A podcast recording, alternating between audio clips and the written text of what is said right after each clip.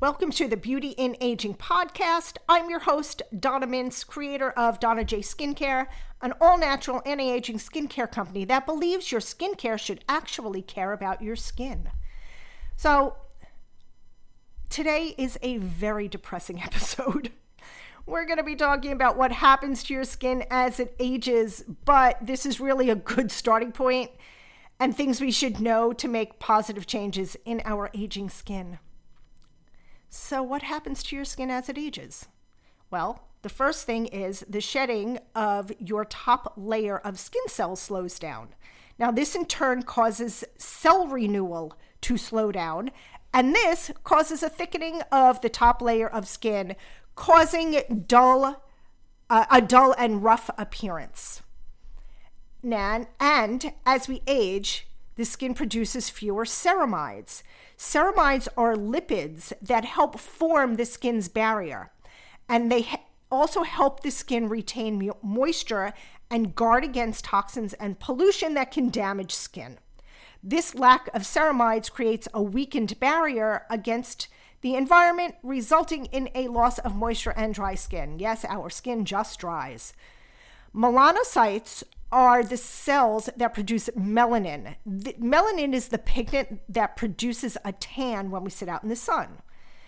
So, melanocytes protect our skin from UV rays, and their numbers decrease as we age, so we are more susceptible to sun damage and therefore skin cancer.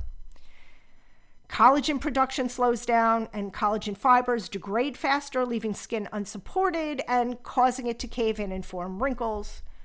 Elastin fibers give our skin its flexibility, and as elastin production declines, which it does as we age, so does the bounce in our skin, leading to sagging. Yuck.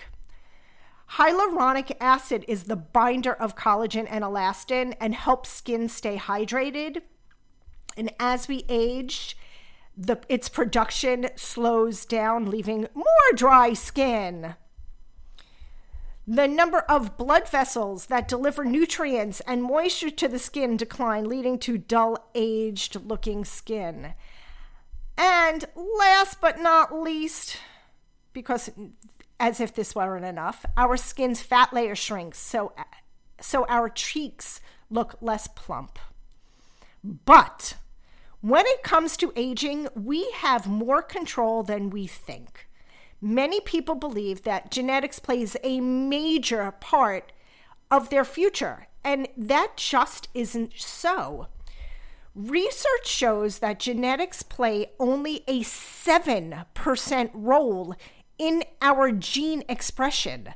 The balance of the 93% is lifestyle. Now, Gene expression is the process that allows a cell to respond to its changing environment. Now, although we can't change our genes, we do have the opportunity to nourish and support them and their environment. We have the opportunity to give our genes a fighting chance. So, the bottom line is you are not destined to look or to have the illnesses of your past generations. To keep your skin healthy as we age, you need to consistently take care of it and treat it with the respect it really deserves. And by nurturing it from the inside as well as from the outside, you will start to see positive changes and younger, glowing skin. I promise you that.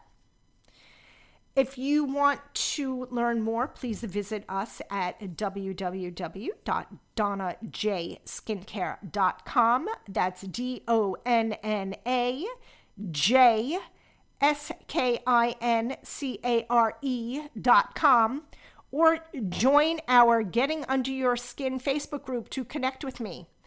Until next time, my friends.